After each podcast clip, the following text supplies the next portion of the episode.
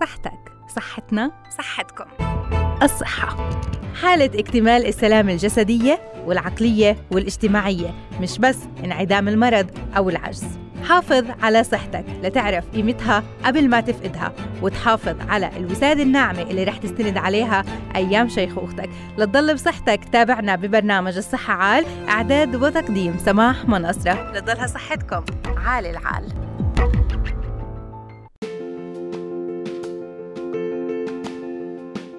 أسعد الله أوقاتكم بكل الخير. هلا فيكم مستمعينا بحلقة جديدة من برنامج الصحة عال عبر أثير راديو علم حي الله فيكم جميعا. لتضلها صحتكم بخير وبعافية. تابعونا بهالساعة من الزمن. رح نتطرق فيها للعديد من المواضيع الصحية. نتعرف على أمراض أعراض وأيضا طرق علاج ووقاية. رح نحكي عن تيبس العنق هالحالة من الشد العضلي اللي بتصيب كثير من الناس والتوتر في أربطة العنق. ممكن يكون سببها النوم بوضع خاطئ أو ممكن آه، يكون في الضغوط اليومية أو التوترات العاطفية والنفسية. النفسية وممكن تكون نتيجة الإصابات. الأسباب الثانية اللي بتؤدي لتيبس العنق بالإضافة للعلاجات وهل العلاجات اللي ممكن إحنا هلأ بنعملها مثلا نوضع آه، الرقعة أو غيرها هل ممكن تكون فعلا من الأساليب آه، الناجحة للتخلص من هاي الحالة؟ بالإضافة مستمعينا لعملية ربط المعدة. كثير من الأشخاص ممكن يلجأوا للتفكير بهذا الأمر قبل القدوم عليه بأنه يربطوا المعدة للتخلص من الوزن الزائد لكن سمعنا عن حالات وفاة عملت هاي العمليات. فإحنا اليوم بدنا نحكي عن مخاطر ربط المعدة بالإضافة لكيفية إجرائها بالشكل الصحيح فعالية لجمعية أصدقاء المريض الخيرية في القدس مجموعة الشروق عن علاج السيدات الناجيات من السرطان من خلال الموسيقى والفن. رح يكونوا معنا على الهواء مباشر لحتى يحكوا لنا أكثر عن مثل هاي الفعاليات وقديش بالإمكان فعلا يكون في تعبير عن الذات وتعبير عن الأمل والطموح من خلال آه، تجربتهم مع المرض والنجاة منه. المضادات الحيوية طرق أخذها وكيف ممكن نتجنب مضارها رح يكون معنا أكيد الطبيب المختص لحتى يحكي لنا بهذا الموضوع أكثر. ورح أرافقكم بالأعداد والتقديم من رأي الميكروفون أنا سماح مناصرة. يسعد أوقاتكم بكل الخير والحب. من هلا بنبدأ. مساء الخير.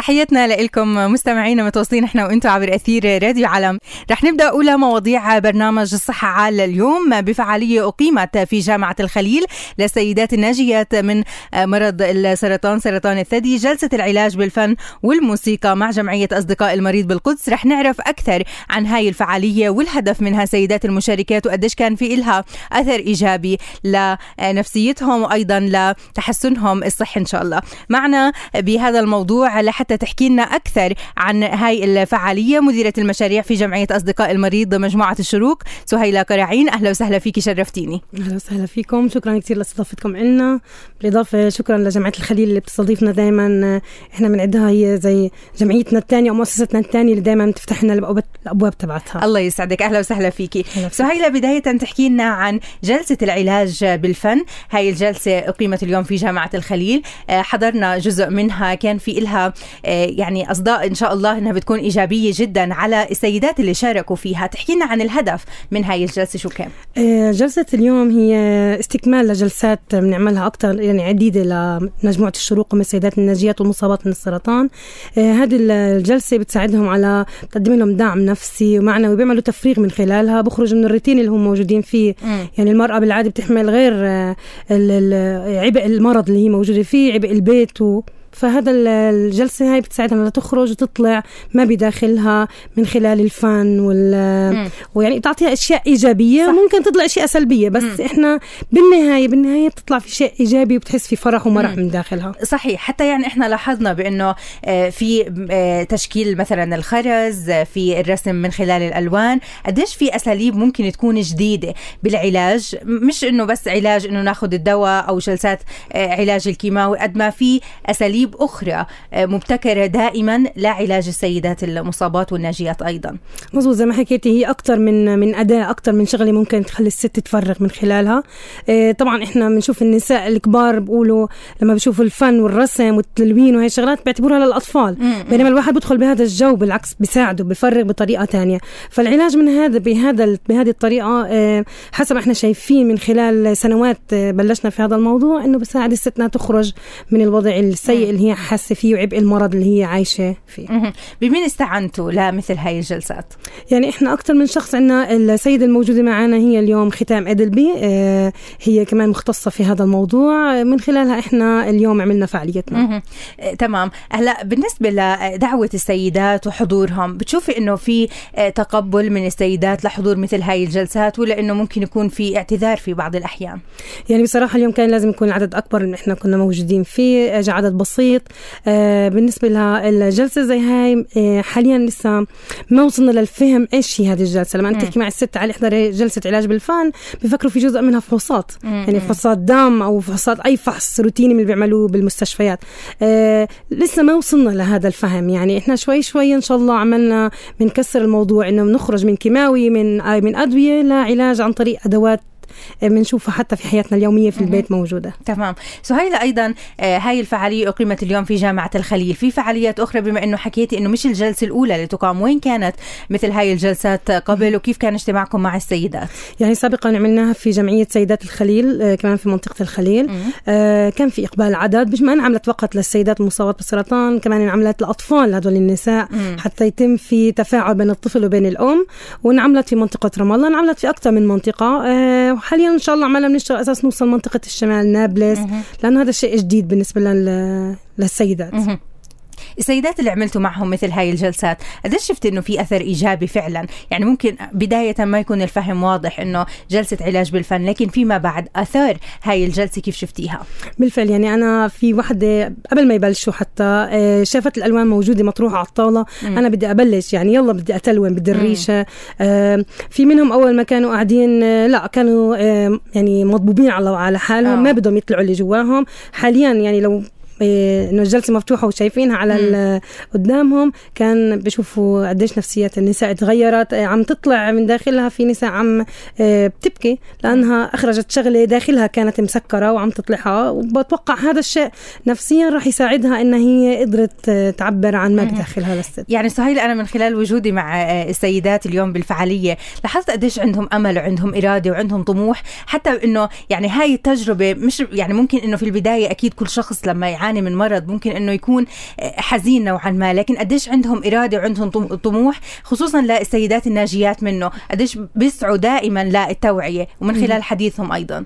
مزبوط. يعني أنا في عندي زي مجموعتين في الموجودين هلأ في الجلسة. نساء لسه عم بمروا بتجربة المرض عم بياخذوا علاجات كيماوي. في منهم تخطوا هذه صار لهم تقريبا 10 أو 20 سنة موجودين في هذه المجموعة. فبنلاحظ بعض الفروقات من خلال هدول النساء اللي تخطوا ولا لسه موجودين فيه. بس أنا بتوقع حتى حتى راح يكون في أثر إيجابي من على هدول النساء اللي عم بياخذوا العلاجات لسه حاليا في هذه المجموعة. فإن شاء الله يعني لقدام بنلاقي إنه الستات راح يحبوا هذه الفكرة وراح تنتشر أكثر إن, إن شاء الله, آه أيضا يعني استخدمتوا الألوان استخدمتوا الخرز. آه في كمان أمور راح تكون موجودة. سمعت عن الصدف. على الصدف. كيف؟ آه هلا أنا الصدف بصراحة أول مرة لسه يعني آه أنا راحت حتى علي يعني آه. جيت هون. آه بتوقع فيها بعض البروز آه هذه الصدفات هي مش مستوية.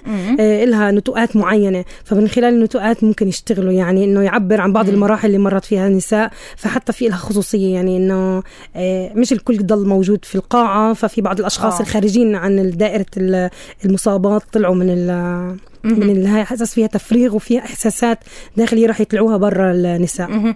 أيضا آه، يعني تشكيل الخرز قديش كانت كمان آه، يعني أمور ممكن بسيطة جدا آه، لا يعني تشكيل مثلا أشكال من خلال من خلال استخدام الخرز وأيضا بالألوان اللي استخدموها. ومثل ما حكت المدربة أيضا إنه ما لازم يرسموا أو مش شرط إنهم يرسموا زوايا مش شرط إنهم يرسموا رسمة معبرة بقدر ما بده يكون تفريغ نفسي عن شو بحسوا هم امه مزبوط. هو رسم حر يعني هي مش ضروري تكون فنانة مم. عشان ترسم. رسم حر يعني إيش بتطلع إيش بيجي ببالك بتحطي. مم. ومن خلال هذه الورقة الست بتحكي عن إيش هي شو عبرت؟ عبرت و يعني هذا أنا بحسه إنه شيء كتير جميل. الست لما بتدخل بهيك شيء هذا شيء حلو كتير يعني. وهذا اللي لاحظناه فعلا من خلال وجودنا مم. بالفعالية. كل الشكر لحضرتك أكيد سهيلة كراعين مديرة المشاريع في جمعية أصدقاء المريض مجموعة آه، الشروق انضمت لنا آه، باستديوهات راديو علم يعطيك ألف عافية وصحة وخير وإن شاء الله العافية دائما. والنجاة لكل السيدات المصابات بالسرطان والسيدات الناجيات أيضا. يعطيهم العافية والإرادة دائما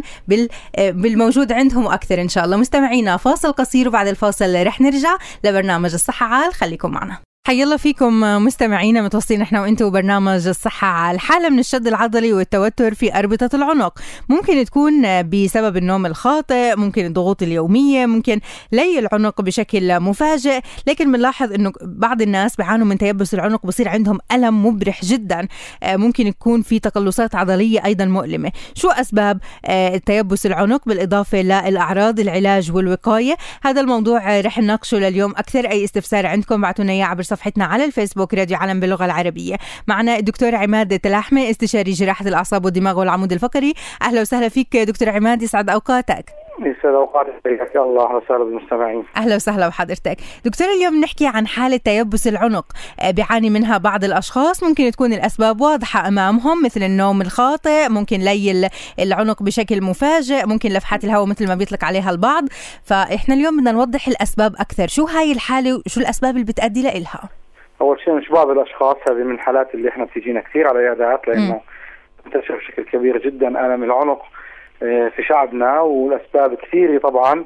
أهم سبب هو الاستخدام الخاطئ للعنق إحنا يوم نكون قاعدين على التلفاز أو جالسين في المكتب بنشتغل أو بندرس أو ما شابه دائما بنخلي العنق عندنا يعني نازل بدرجة تجعل العنق بدل ما يكون مقوس قوس أمامي بصير كأنه مقوس قوس خلفي. م. ومع استمرار الزمن بتختل يعني تركيبة العنق وبصير الطاقة اللازمة لتحريك العنق أعلى كثير من الطاقة اللي هي الطبيعية.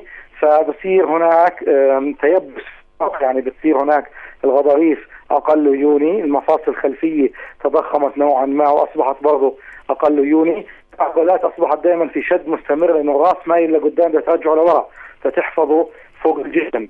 آه وهذا السبب الأساسي هو الجلوس الخاطئ خلال العمل أو المرأة اللي بتضل تنظف اولادها وتنظف الحمام والمطبخ وما شابه وهي مطمله راسها للاسفل آه والاخوه اللي بدرسوا هكذا بضلوا راسهم للاسفل وما فيش رياضة نعمل تمارين للعنق في اليوم. مرة مرتين اللي نعود نرجع العنق لورا. في ناس يساليه وقتيش طلعت للسماء؟ بيكون قبل خمس شهور طلع مرة للسماء وعدل ركبته للأخير لفوق أو كم تمرين عملت العنق تمام إن شاء الله اللي بيسمعونا هلأ كمان يرفعوا رأسهم للسماء لأنه بيلاحظوا بأنه فعلا من زمن ممكن ما ما حركوا العنق عندهم ببعض الاتجاهات لحتى هاي التمارين تساعد بعدم تيبس يعني العنق. إحنا إحنا حتى أنا بدي أساعدك في اللقاء. إحنا أهم شيء للمستمعين الكرام يوميا سواء كانوا مرضى أو بدون ألم عنق يثنوا الراس للامام حتى يتصادم الصدر إلى الأمام مقدار 15 ثانية ودائما بقول لهم البقيات الصالحات سبحان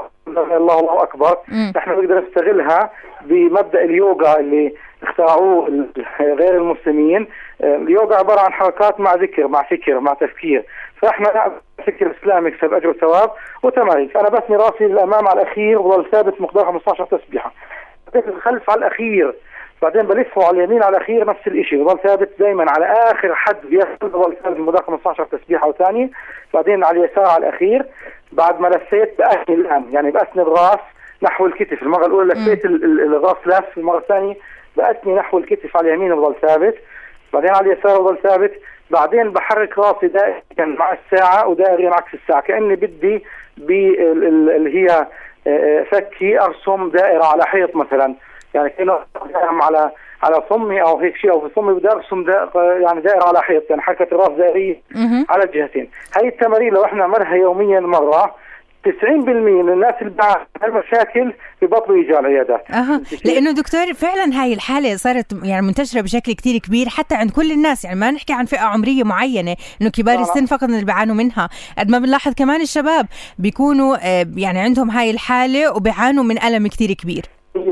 100% وهي بتأسس لغضاريف مثل غضروف لأنه بضعف التضاعف العنق بيأسس لمشاكل كبيرة. في فئة طبعا مسكين تعرضت لحادث سير بنسميه بلاش إنجري أو ضربة يعني الراس. بيكون إنسانة بشكل شديد للأمام. فمزق الأربطة الخلفية بعدين انسانة للورا فمزق كمان الأربطة الأمامية. وهكذا بتكون صارت رخاوة بين قوسين في الأربطة. فالراس بيميل للأمام بزيادة وبتصير الم مزمن. هاي موجودة موجودة. في ناس عندهم للأسف غضاريف في ناس عندهم ضيق في القناة الشوكية وراثي خلقي في ناس عندهم ضيق في القناة الشوكية بسبب أمراض جينية. آه، يعني وما شابه. يعني كانت تصير أحيانا آه، الناس بيكون عندهم أمراض. آه، ولكن الشكل الأساسي نحن نأكد عليه عبر هذه الراديو حتى الشعب إنه لابد ما تعمل حركات العمق الثمانية. أنا حكيت لك إياهم. يوميا حتى تجنب نفسك في المستقبل مشاكل عنق طيب دكتور هلا في بعض الأشخاص بيعتقدوا بأنه هي حالة عرضية. آه خلص يعني بيقدروا يصبروا على الألم شوي لحد ما يروح هذا التيبس وما يروحوا للدكتور. كيف بالإمكان نستدل على علامات الخطر اللي فيها لازم يذهب المريض للطبيب المختص؟ أي شخص في حركة العنق بشعر إنه عنده آه، شرط كهربائي في إيده وفي جسمه لازم يجي على الطبيب بسرعة. م- أي شخص تضعف إيده بصير تنمل أو تضعف أو تبدأ العضلات تضمر لازم يروح على الدكتور بسرعة. أي شخص بيتعرض لحالة إنه تقع من إيده الكاسي بدون ما يشعر فيها لازم يجي للدكتور بسرعة. أي شخص في الأطراف الأربعة آه، دائم وعماله بيزيد برضه لازم يجي للدكتور بسرعة. يعني الأعراض العصبية سواء حركية أو حسية اللي بتصيب الإنسان بتضطر. وإذا كان مجرد في العنق فقط من دون ما يمتد الاطراف هون يعني ممكن تاخذ التمارين حكيت لك عنها مرخيات عضله ومسكنات وتمشي أمورك. بس إذا كان في أعراض عصبية من خدران لضعف عضلي لارتخاء عضلي لضعف إيد لضعف رجل آه، لفقدان أي حركة من الحركات آه، لضعفان ضعف القوة هون بدك أنت تلجأ للدكتور حتى إنه يعمل لك تشخيص صح. الدكتور المختص في هذا الموضوع هو جراح الدماغ والأعصاب. ممكن الأعصاب الباطنية كمان يشخصوا ممكن بعض أطباء العظام يشخصوا. يعني هي الثلاث تخصصات هي القريبة. مش أي دكتور تروح عليه ويمكن الدكتور مثلا ما يجيش في باله شيء يعطيك علاج بسيط و... بس مسكنات ممكن آه. آه. يعني إحنا كنا بنعطي مسكنات لأنه الجسم بيشتغل لحاله ومسكنات بتساعده. بس القضية إنك أنت برضه يعني ما تخطئ في التشخيص. يعني واحد بطنه هلا... بوجعه بروح على الباطني أو على الجراح العام. صح. واحد رجله بتوجعه من تحت في في في المفصل بروح على طبيب العظام. في كيف؟ واحد ظهره بيوجعه ممكن بعض اطباء العظام يساعدوه لأنه متدربين على الظهر بس آه، التخصص المباشر الموضوع هو جراحه الدماغ والاعصاب. طيب دكتور هلا في بعض الناس أو مثل ما اعتدنا إنه لما يصير هذا التيبس إما بنشتري رقعة وبنوضعها على آه، هذا المكان أو ممكن إنه يكون في تدليك مثلا بالزيت البلدي وغيرها، بتفضل هاي الوسائل ولا لا؟ ما دام الأعراض السابقة آه، اللي ذكرتها العصبية مش موجودة فيش أي مشكلة. يعني هاي ما رح يكون منها ضرر خصوصا لا استخدام لا. الرقعة اللي ممكن يعني بتكون لا لا لا كل الرقعة فيها عبارة عن موسع للشرايين ومرخي العضل يعني مش ما فيش فيها ضرر هي يعني عبارة عن قريبة من العلاج البسيط يعني العادي تمام لكن لما يكون في آه، مثلا آه، يعني شحنات ممكن كهربائية لازم يكون في مراجعة للطبيب المختص. شخص يمين رقبته على اليمين مثل وجع في ايده اليمين ما في غضروف صحيح. رقبته لورا مثل وجع في ايديه رجليه سنتين. تمام يعني إن شاء الله إنه هاي النصائح يعني بتكون وصلت لكل الناس اللي بيتابعونا دكتور. من خلال التمارين أيضا اللي ذكرتها ثمان تمارين لازم نقوم فيها آه، بشكل مستمر. كل الشكر لحضرتك الأستاذ أو الدكتور عفوا عماد. التلاحمي استشاري جراحة الأعصاب والدماغ والعمود الفقري مستمعينا فاصل قصير وراجعين للصحة عال خليكم معنا. تابعونا وبرنامج صحة عال للحديث عن عملية ربط المعدة. دواعي إجراء هذا النوع من العمليات بالإضافة لأبرز الأمور اللي لازم تؤخذ بعين الاعتبار قبل إجراءها لكيفية أيضا تجنب المضاعفات اللي ممكن تحدث. رح نحكي أيضا عن المضادات الحيوية إيش هي كيف بتعمل بالجسم دواعي أخذها والحذر أيضا من استخدامها. فابقوا معنا تفاصيل كثيرة في برنامج الصحة عال. طيب المتابعة دائما والخير والعافية لكم جميعا.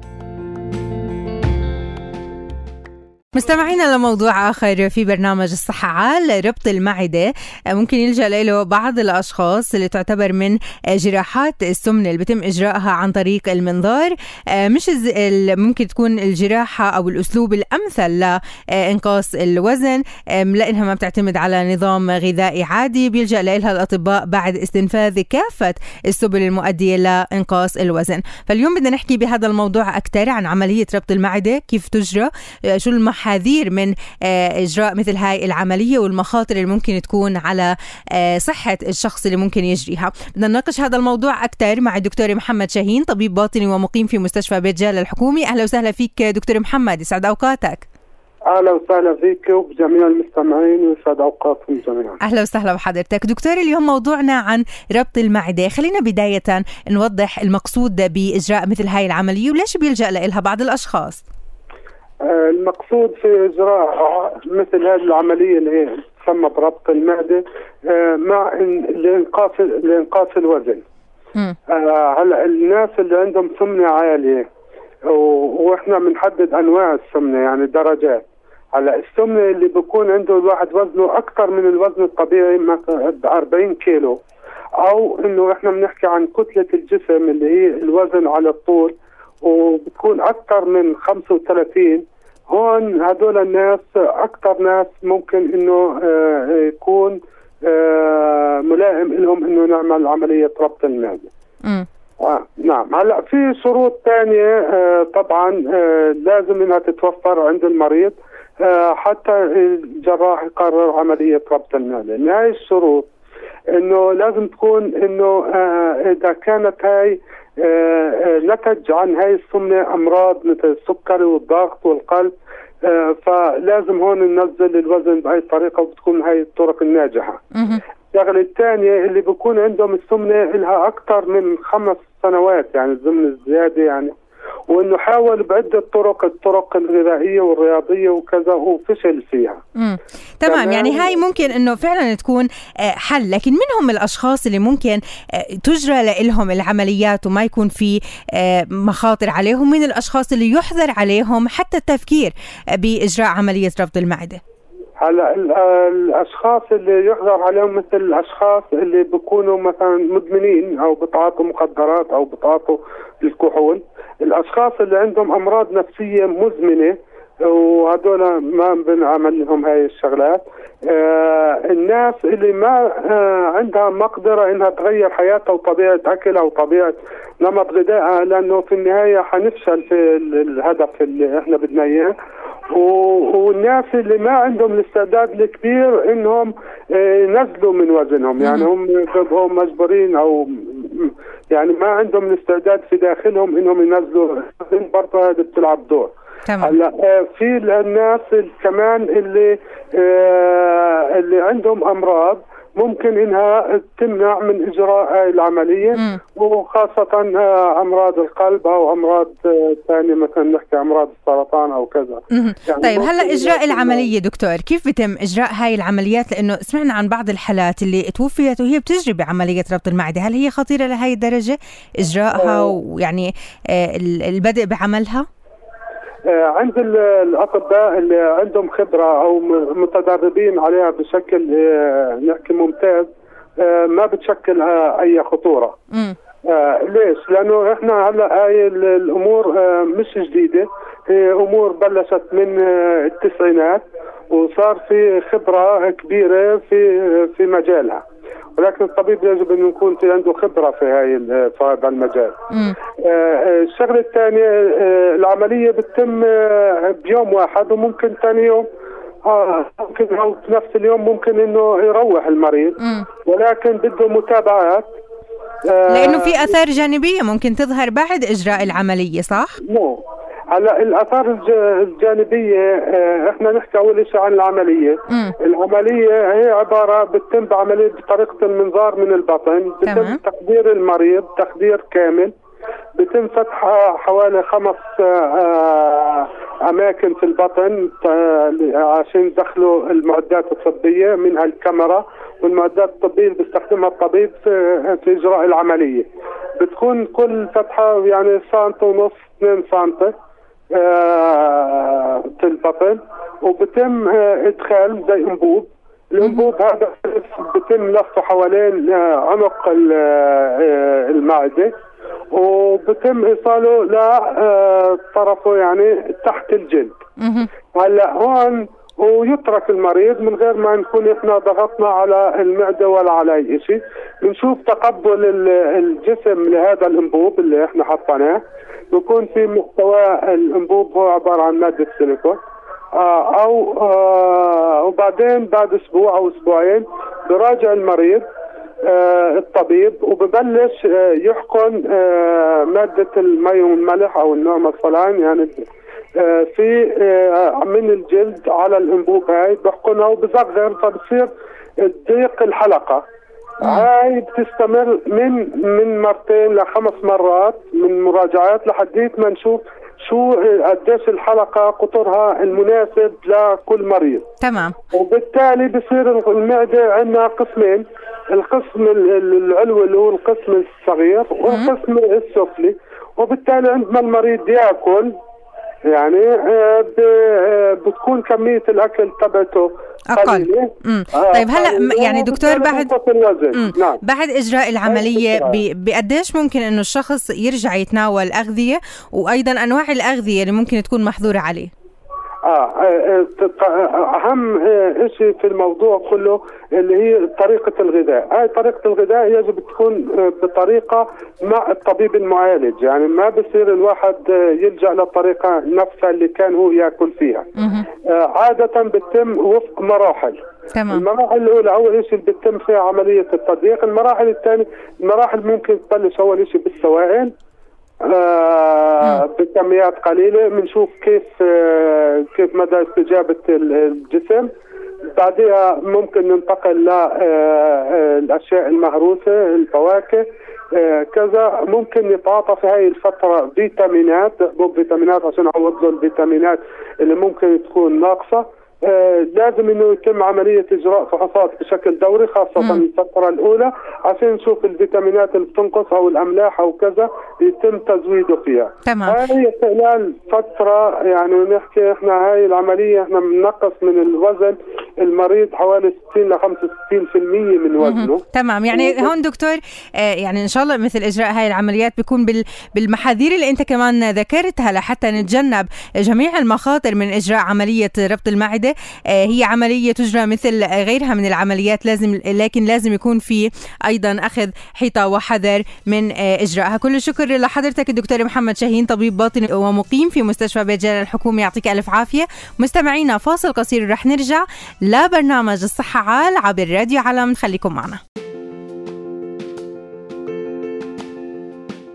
مستمعينا متواصلين إحنا وأنتم عبر اثير راديو علم رح نروح لفاصل قصير وبعد الفاصل رح نرجع لحتى نحكي عن المضادات الحيوية. شو هاي المضادات؟ كيف بتم أخذها؟ شو هي الوسائل الأكثر أمن لاستخدام المضادات الحيوية؟ متى يمكن اللجوء لها شو مضاعفاتها أيضا الجانبية؟ هذا كله رح نعرفه أكثر وبإمكانكم مراسلتنا عبر صفحتنا على الفيسبوك راديو علم باللغة العربية أو من خلال الاتصال فينا على 2216 أو 2216 رح يكون معنا الدكتور حازم ملحم آه، مجموع آه، الطب العائلي بمجموعة العيادات الأمريكية لحماية الأسرة لحتى يحكي لنا عن المضادات الحيوية طرق أخذها وكيف ممكن نتجنب مضارها خلينا نروح لفاصل قصير وبعد الفاصل راجعين.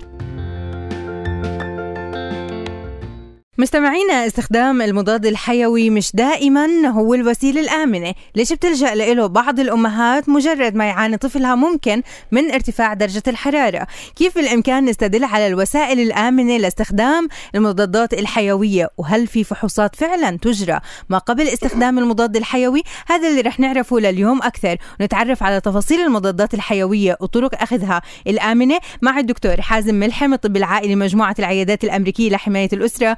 أهلا وسهلا فيك دكتور شرفتني. أهلا فيك حياكم الله. أهلا وسهلا بحضرتك دكتور اليوم المضادات الحيوية ممكن يلجأ لها كثير من الناس نعم. حتى بدون استشارة صحيح. طبيه بداية خلينا نحكي نعم. عن المضادات الحيوية نعم. شو هي ومخاطرها؟ صحيح. بداية ما هي المضادات الحيوية؟ المضادات الحيوية أيها المستمعين الكرام تختلف اختلاف كامل عن كافة الأدوية الموجودة بين متناول أيدي بني البشر.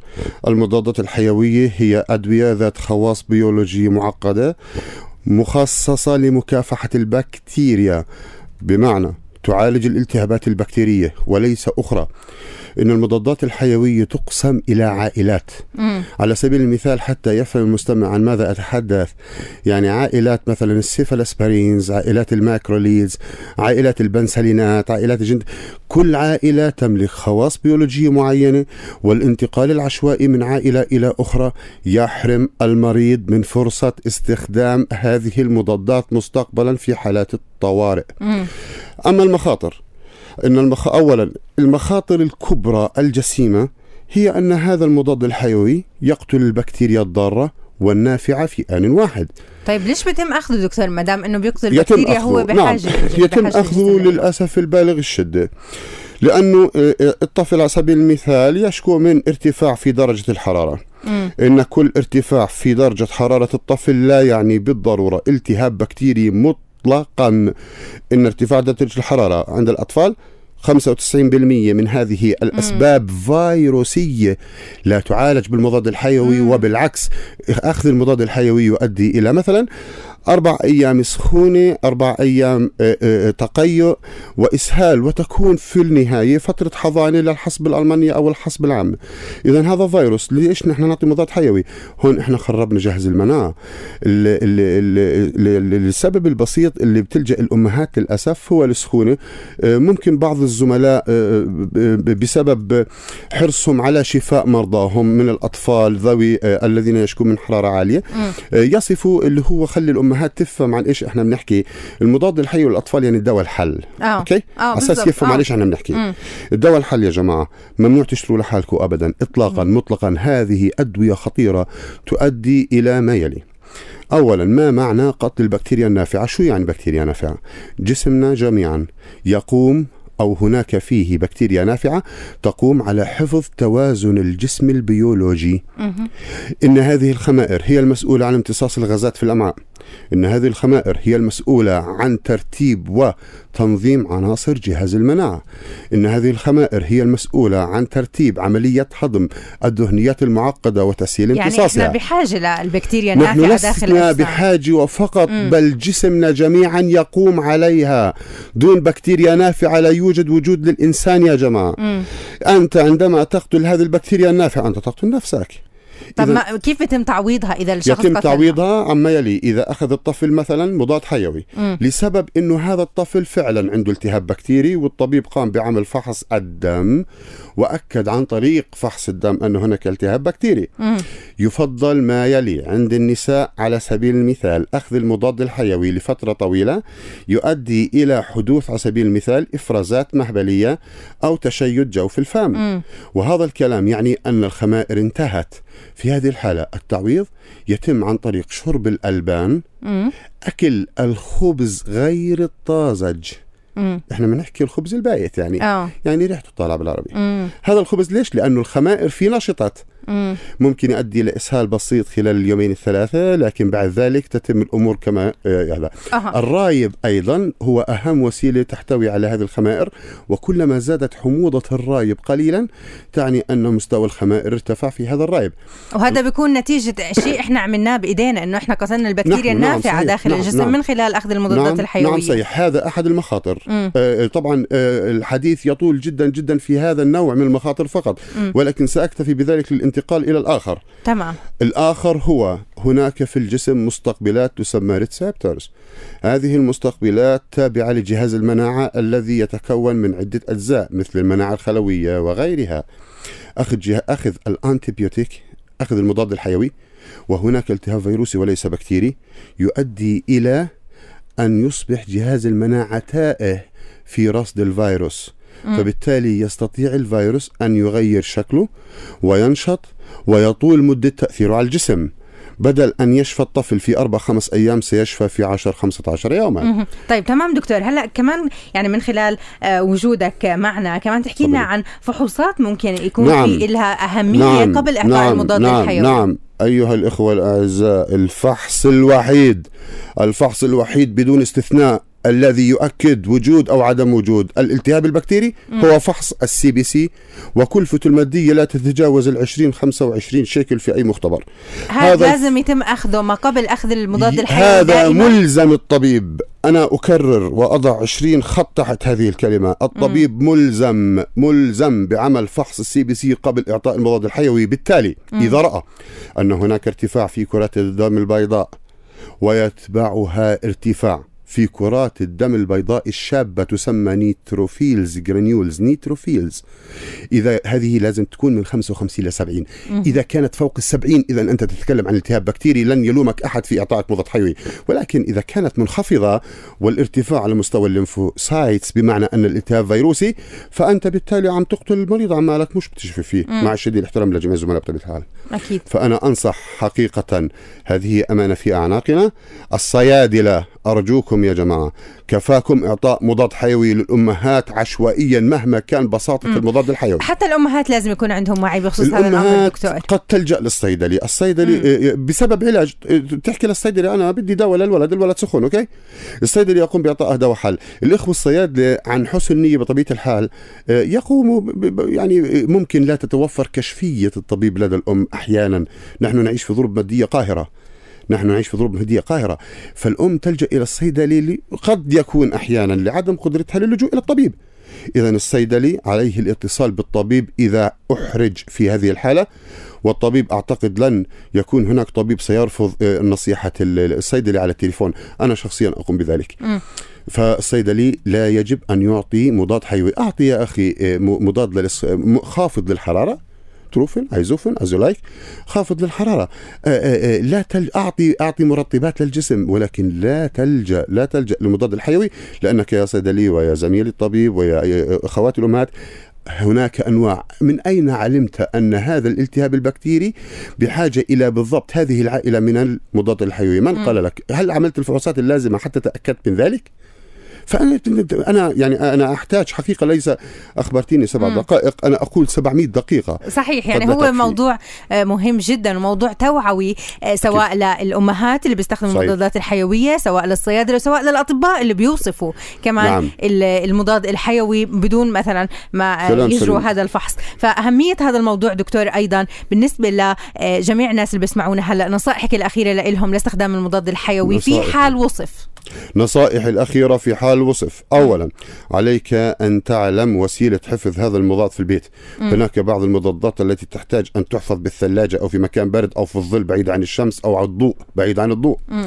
ثانيا عليك أن تكمل كورس العلاج لأن قطعك لكورس العلاج يؤدي إلى أيضا أن يتوه جهاز المناعة لديك م. وفي المستقبل تحرم نفسك من العلاج بهذا النوع من المضاد تمام. حتى لو شفيت عليك أن تكمله م. رقم ثلاثة دائما تأتينا حالات تسمم بالمضاد الحيوي اللي عند الأطفال ابعدوا الأدوية عن متناول الأطفال. صحيح هذا مهم دائماً. جدا وأكيد إحنا بنتشكرك دكتور لكل هاي النصائح اللي أعطيتنا إياها ولكم هاي المعلومات أيضا بهذا الوقت المختصر. شكرا الدكتور حازم ملحم طب العائلي مجموعة العيادات الأمريكية لحمايه الأسرة شرفتني بالأستوديو. يعطيك العافية والصحة والخير. مستمعينا لهون بنكون وصلنا لنهاية برنامج الصحة عال. شكرا لكم للمتابعة وتقبلوا تحياتي وتحيات الفريق العام. من رفقتكم بالأعداد والتقديم من وراء الميكروفون أنا سماح مناصرة في أمان الله.